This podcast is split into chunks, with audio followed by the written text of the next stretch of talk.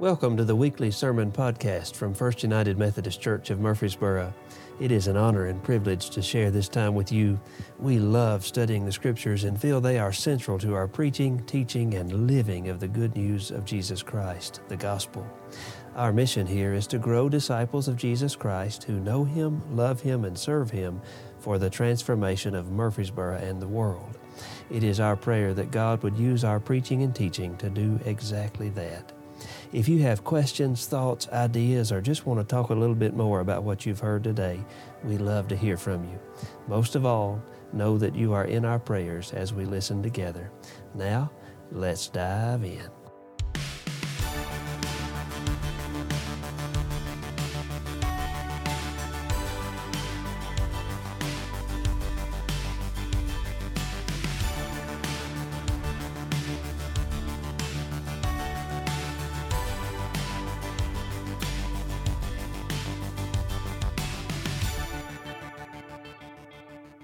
Oh God, we give you thanks for your love and grace. We give you thanks for this third Sunday of the Lenten season. We are well into our Lenten disciplines. We are praying for Journey Home every day. We have our puzzle pieces and our remembering to be about that important work as a church family, our prayer focus for this Lenten season. We pray now for your Holy Spirit to come in a fresh and powerful way Open our hearts and minds, our lives to what you say to us today through these ancient, challenging words which come from the mouth of Jesus. We ask all of this in his name, and together we say, Amen. Let's look at chapter 13. Let's hear the word of God.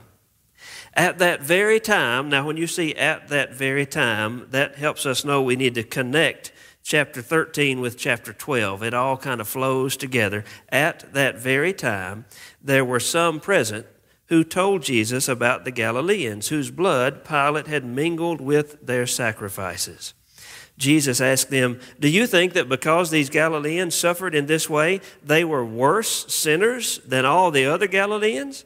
No, I tell you, but unless you repent, you will all perish as they did. Or what about those 18 who were killed when the Tower of Siloam fell on them? Do you think that they were worse offenders than all the others living in Jerusalem? No, I tell you, but unless you repent, you will all perish just as they did. Then he told this parable A man had a fig tree planted in his vineyard, and he came looking for fruit on it and found none. So he said to the gardener, See here, for three years I have come looking for fruit on this fig tree, and still I find none. Cut it down. What did he say? Cut it down. Cut it down. Why should it be wasting the soil? He replied, the gardener replied, Sir, let it alone for one more year until I dig around it and put manure on it. If it bears fruit next year, well and good, but if not, you can cut it down. This is the word of God for the people of God, and so we say, Thanks be to God.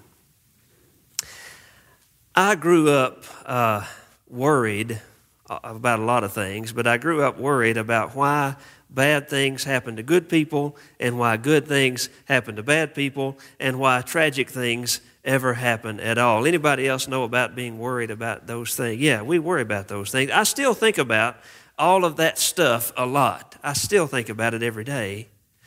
I remember a boy in our class named Ernie. Uh, Ernie was born into just abject poverty. His parents uh, just really didn't know how to care for him. They didn't know, it seemed, about anything. They lived in a barn for a while. We all knew when he lived in a barn, lived in a really rough house for another time, lived in, in a car for, for quite a long time, actually. Lived in a car right kind of in the middle of town. Ernie was supposed to be two or three grades ahead of us. But uh, teachers had just started doing that uh, social promotion thing just to get him moving along by the time we caught up with him. Ernie was slow, we all said he was slow. We now know he had at least half a dozen learning disabilities, couldn't read anything. When we were little, when he was little too, he was really delightful, just a lot of fun to be with, to play with on the playground. He was always just full of a smile and joy. But the older we got, the more we kept Ernie at arm's length. We wanted him away from us. We all thought there was something wrong with him, something bad wrong with him. Like maybe, like maybe somebody had done something really bad and Ernie was the punishment. You know what I mean? Like somebody had done something really bad and Ernie was the punishment. He, he became almost a warning to the rest of us. We come to Luke chapter 13 on the heels of Luke chapter 12, which is a chapter full of warnings and admonitions. It is a very hard chapter for 21st century Christians to read because it doesn't really fit with our sweet little Sunday school Jesus picture. These warnings and admonitions about judgment culminate in some scary words. Chapter 13, verse 5, you just heard them repent or perish. Can you say that? Ooh, makes me shiver. Repent or perish. That's what Jesus says, chapter 13, verse 5. Repent or perish. Let's look at what's happening in chapter 13. So these people who have gathered, they have heard Jesus talking about warnings and admonitions and judgment. It gets them, it gets them to thinking deeply about how God's judgment will work, and they want to be sure they are right about how God's judgment will work. They want to get that right. And so they bring an example of what they think is sin and judgment to see if they are on the same page with Jesus.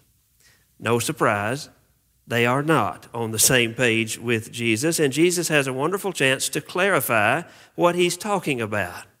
So uh, we get to chapter 13 and they roll out their story. Some supposedly faithful Galileans were making their sacrifices on the altar when Pilate, the governor of Judea, had them slaughtered had them slaughtered in such a way that their own blood mingled with the blood of their sacrifices. Can you imagine something like that happening right here in worship on a Sunday morning? That's what happened to them. They were slaughtered at the altar while they were in worship making their sacrifices.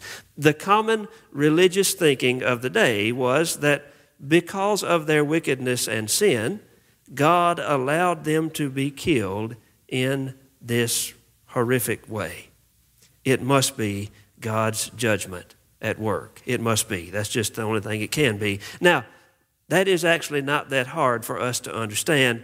Just go back to some natural disaster like Hurricane Katrina, earthquakes, tornadoes, whatever. There's always somebody in the supposedly Christian world who raises the question of what?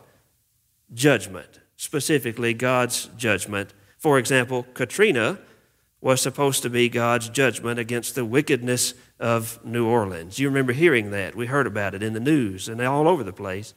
We know this way of thinking. We know, I think, intuitively that it's wrong, but it still creeps into our own practice of religion too. We can, if we stay with that, we can begin to think that a personal catastrophe or some kind of a disaster is actually God's judgment on our sin. We can begin to think that way. The problem is, when you turn that logic upside down, what you have is if I don't have a personal disaster or catastrophe, then I am not sinful and I am living in God's favor because I am not sinful. This is exactly the kind of thinking that Jesus flags in verse 2 when he says, Were these worse sinners than all the other Galileans? What does he say? No, of course not. No, they were not. Then, verse 4 what about the 18 innocent people who were killed when a massive tower fell on them in an accident? Were they worse offenders than all the others living in Jerusalem? What does Jesus say? He answers our question no, they were not worse offenders than all the others living in Jerusalem. Jesus is trying to help us see there is something very different about God's judgment than this still common misconception, which he very clearly refutes. But he still says, he still says, if you do not repent, you will die, just like all these others. We understand that Jesus is saying we're all going to die, whether you're good or bad or some complicated mixture thereof. Death comes to us all, and death will come whenever it comes. But what does he mean by unless you repent? Unless you repent. He's talking about conversion. Do you remember your conversion? Do you remember?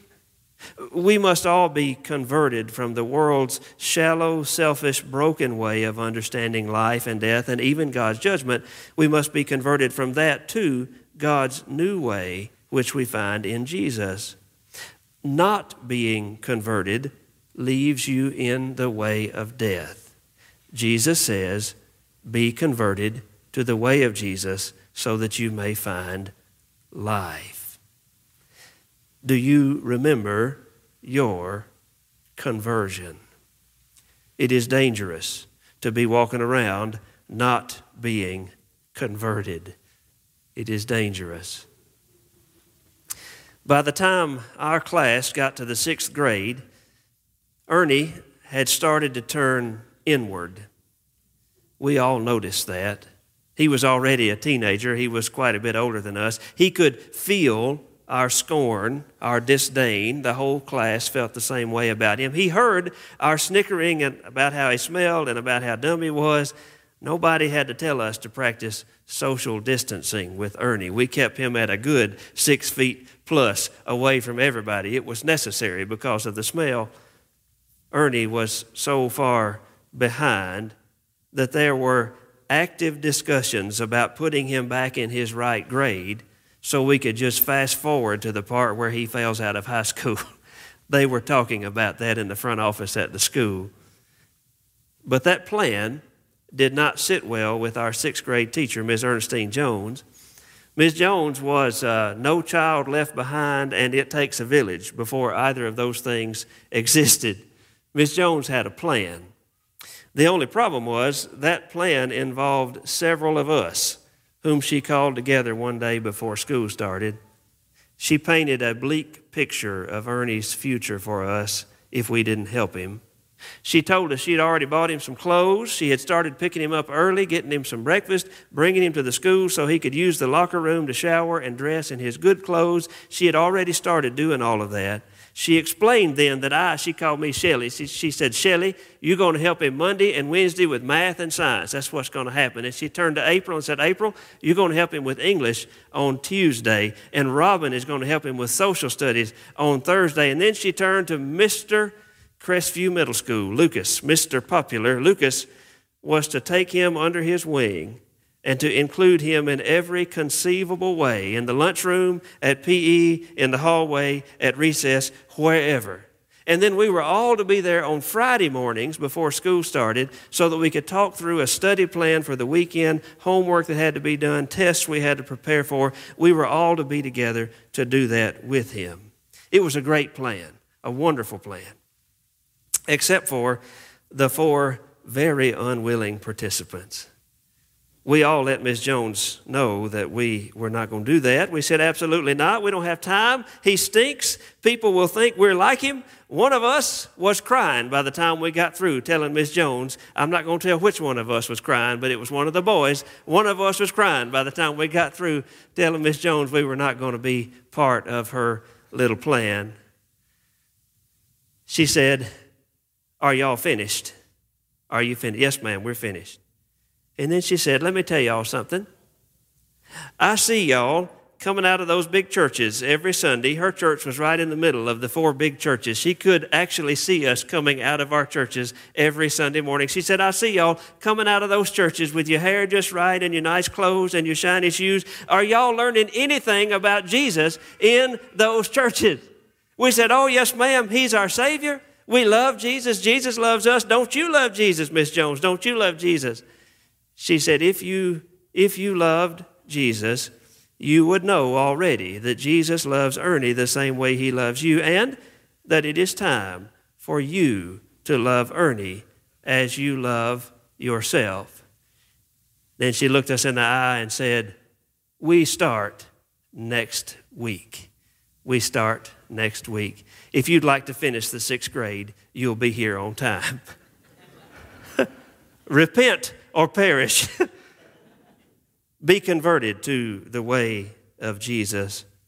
Jesus went on to tell a parable to help folks understand conversion and judgment. A man had a fig tree. It wasn't bearing any fruit. That man said to his gardener, Three years I've been coming out here looking for fruit, fruit on this tree, and there's not any. Cut that thing down. It is a waste of space, it is a waste of life. Ernie wasn't bearing any fruit. Promote him to high school so he can go ahead and fail out. Cut him down. Cut him down. That's the way of the world. Ernie was clearly not bearing any fruit, but neither were we. Neither were we. The gardener said, Give me one more year. Let me work on this thing. Let me dig around and Put some good stuff on it, some triple 15, Miss Tammy. Let me put some triple 15 on this thing, and let's just see what happens. See if we don't have some fruit next year. If not, you can cut it down next year. In these few verses, 6, 7, 8, 9, you see both the patience and the work of God's judgment. We must be converted to that patience and that work, or we ourselves will perish. Sixth grade was tough, really, really, really tough. Seventh grade was tougher. It was miserable, but Ernie passed on his own merits in the seventh grade. Eighth grade came. Ernie became delightful again, mainly because he got a driver's license in the eighth grade. He didn't have a car, but he had a driver's license, and that was impressive to a bunch of eighth graders. We made it through eighth grade. We got to high school. We didn't have Miss Jones anymore, but we kept up our assignments, and I can remember the day Ernie took the ACT, he got an 18. Now, 18 is not real good on the ACT, but we were so proud and so happy we went to Pizza Hut to celebrate we spent the afternoon eating pizza and celebrating an 18 on an ACT because it was Ernie and it meant something to us. I remember the night of our high school graduation. Everything was over. People had made their pictures. The football field lights had come on. We were all scattering to family gatherings and parties, and all at once, a little group just sort of emerged in the end zone Lucas, Drew, April, Robin, Ernie, Miss Jones. A God moment for sure. Miss Jones hugged us all up and she said, I feel like Jesus is here at this graduation. Do y'all feel that? Do you remember your conversion to the way of Jesus? I remember mine. If you haven't had your conversion yet, there is still time. Just not much. Those who have ears to hear, let them hear. In the name of Jesus, amen.